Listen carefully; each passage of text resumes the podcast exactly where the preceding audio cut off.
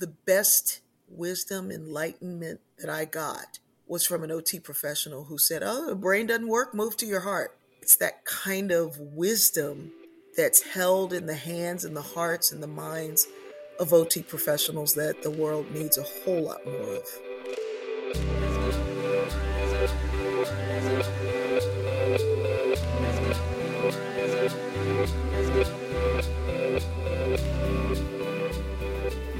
AOTA Inspire 2022, scheduled March 31st through April 3rd in San Antonio and virtually online, will feature engaging speakers who are passionate about occupational therapy.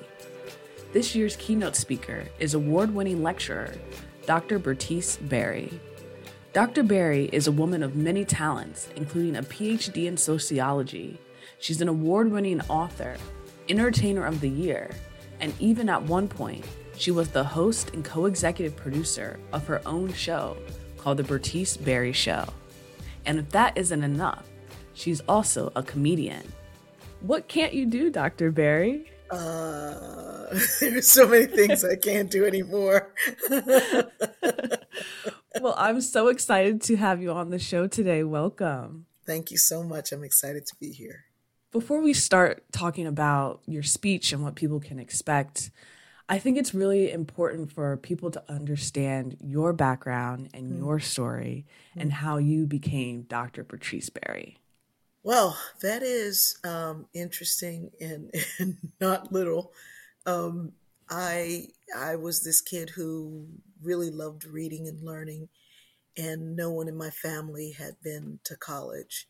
Um, and I don't mean just siblings; I mean no one, no aunts, uncles. There were there was no one and it was this um, thing that I didn't say out loud because it was I was I guess the best word that we would know would be superstitious, but I, I you know it wasn't mm-hmm. superstitious on my part. It was I didn't want to say it out of fear that someone would um, try to dissuade me from you know pursuit of of academia. And so um, when one of my teachers said out loud, you should go to college, it was like, yes. and I would wish on the stars at night that one day I'd be able to go. And so I went to Jacksonville University in um, Florida. And then I did my master's and PhD at Kent State in Ohio. And I finished by the time I was 26, which sounds you know, amazing. But it was a disappointment to me because I had decided that I wanted to be done by 25. And would people that know you best would they say that you always had this this fire in you to, um, you know, beat the odds and accomplish your goals? You know, the same people who said you ain't gonna be nothing are the ones who said we always knew you were gonna be something. it's funny how that works. it is so funny how that works.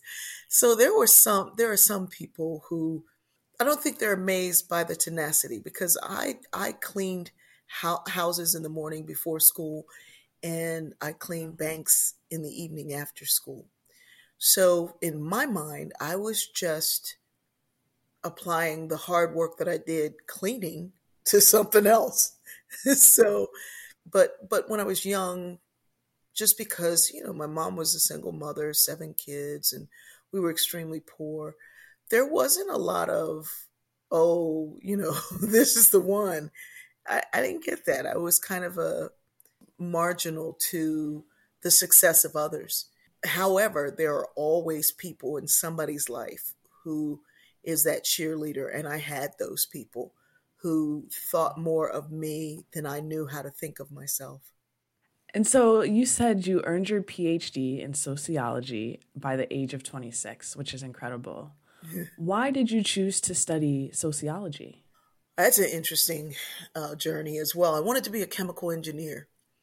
And I'd gotten a, you know, there was these summer jobs that you could take, you know, to see the occupation you wanted to be in. And, and I had used my cleaning money to get this really nice linen handkerchief linen blouse and i had ironed mm-hmm. my skirt so nicely and i had spent the night braiding my hair you know every part was perfect every cornrow was perfect everything was perfect And I show up for the job, and the woman who was the what they called secretaries back then to the the engineer said that my hair wasn't professional and that my blouse needed to be ironed and you know i couldn't say to her look you got on an ugly head wrap and this is this is linen you know so i just i left just really dejected i went back to the office that placed people on these jobs and they said the only job left is a file clerk at the food stamp office. It was like, who thought somebody wanted to be a file clerk at a food stamp office?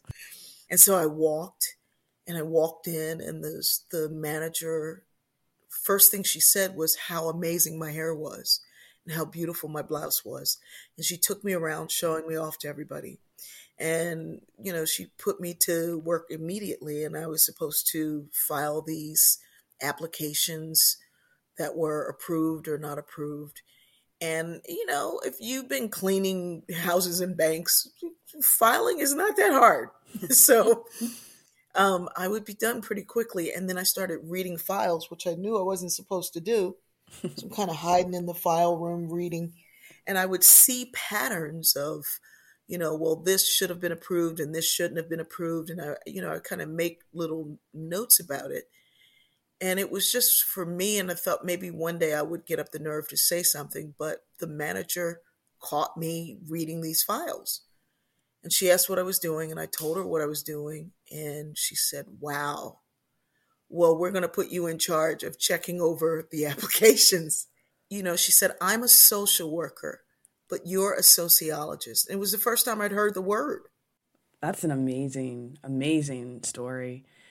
And for our listeners that may be wondering, if she is an expert in sociology, why is she the keynote speaker at a national occupational therapy conference? Yeah. Um, can you talk a little bit about your speech, which is titled "Live, Laugh, and Love"?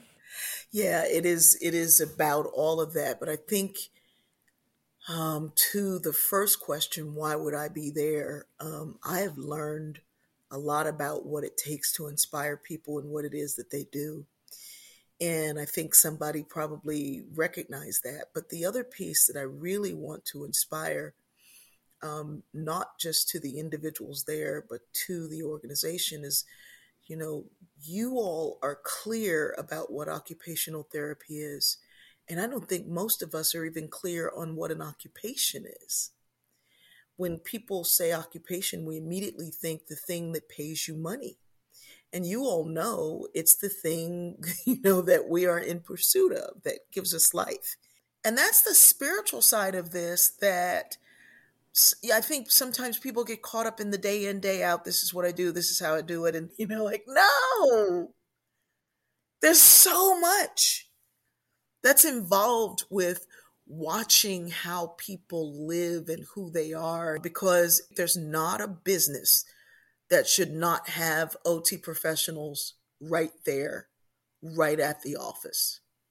I suffered a really bad head injury. The best wisdom, enlightenment, message, anything that I got during that time of trying to heal was from an OT professional who said, Oh, the brain doesn't work, move to your heart.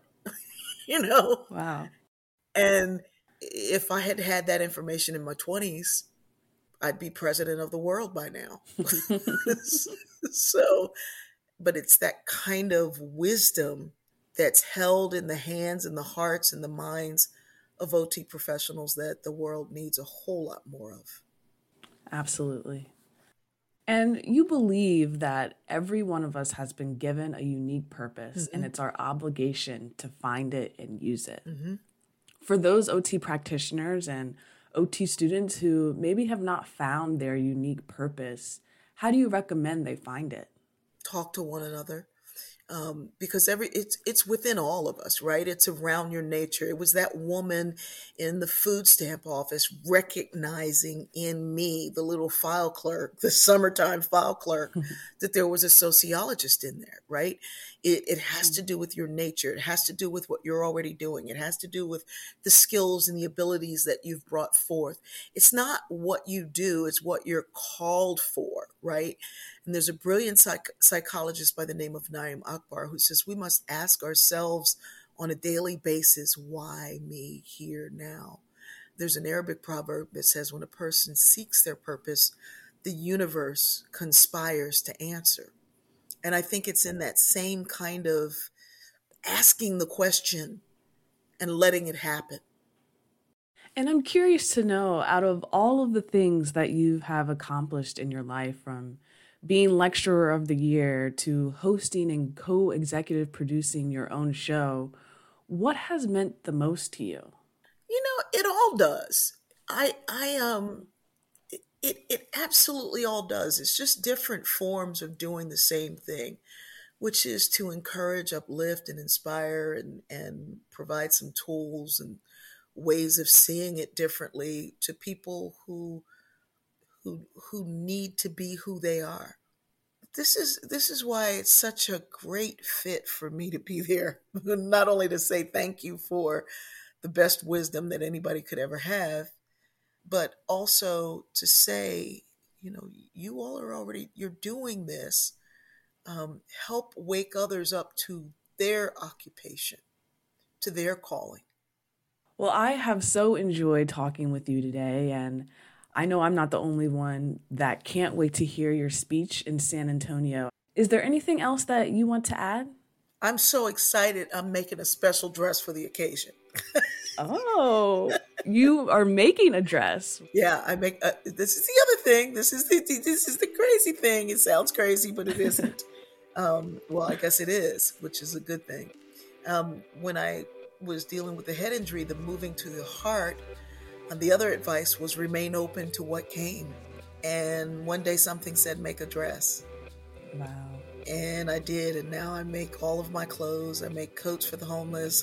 just, you name it, I'm doing it. Wow, that's incredible. Well, we'll all be looking to see what your dress looks like, and I'm sure we're all going to love it. You can't, you won't be able to miss it. It's going to have the logo all over it. well, I can't wait. And we have to be sure to take a picture of it. Absolutely. Thank you again for joining me, Dr. Berry. Thank you, Chelsea. You're amazing.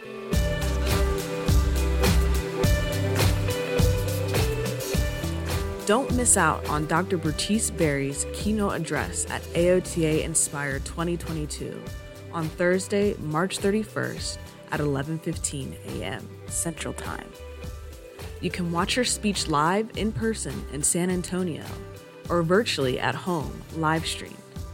For more information about AOTA Inspire 2022, visit inspire.aota.org. Also, don't forget to follow us on social media and use the hashtag AOTA Inspire 22 for the latest updates. Thank you, Dr. Bertice Berry, for joining me today. My name is Chelsea Rossborough with AOTA and I look forward to seeing you at AOTA Inspire.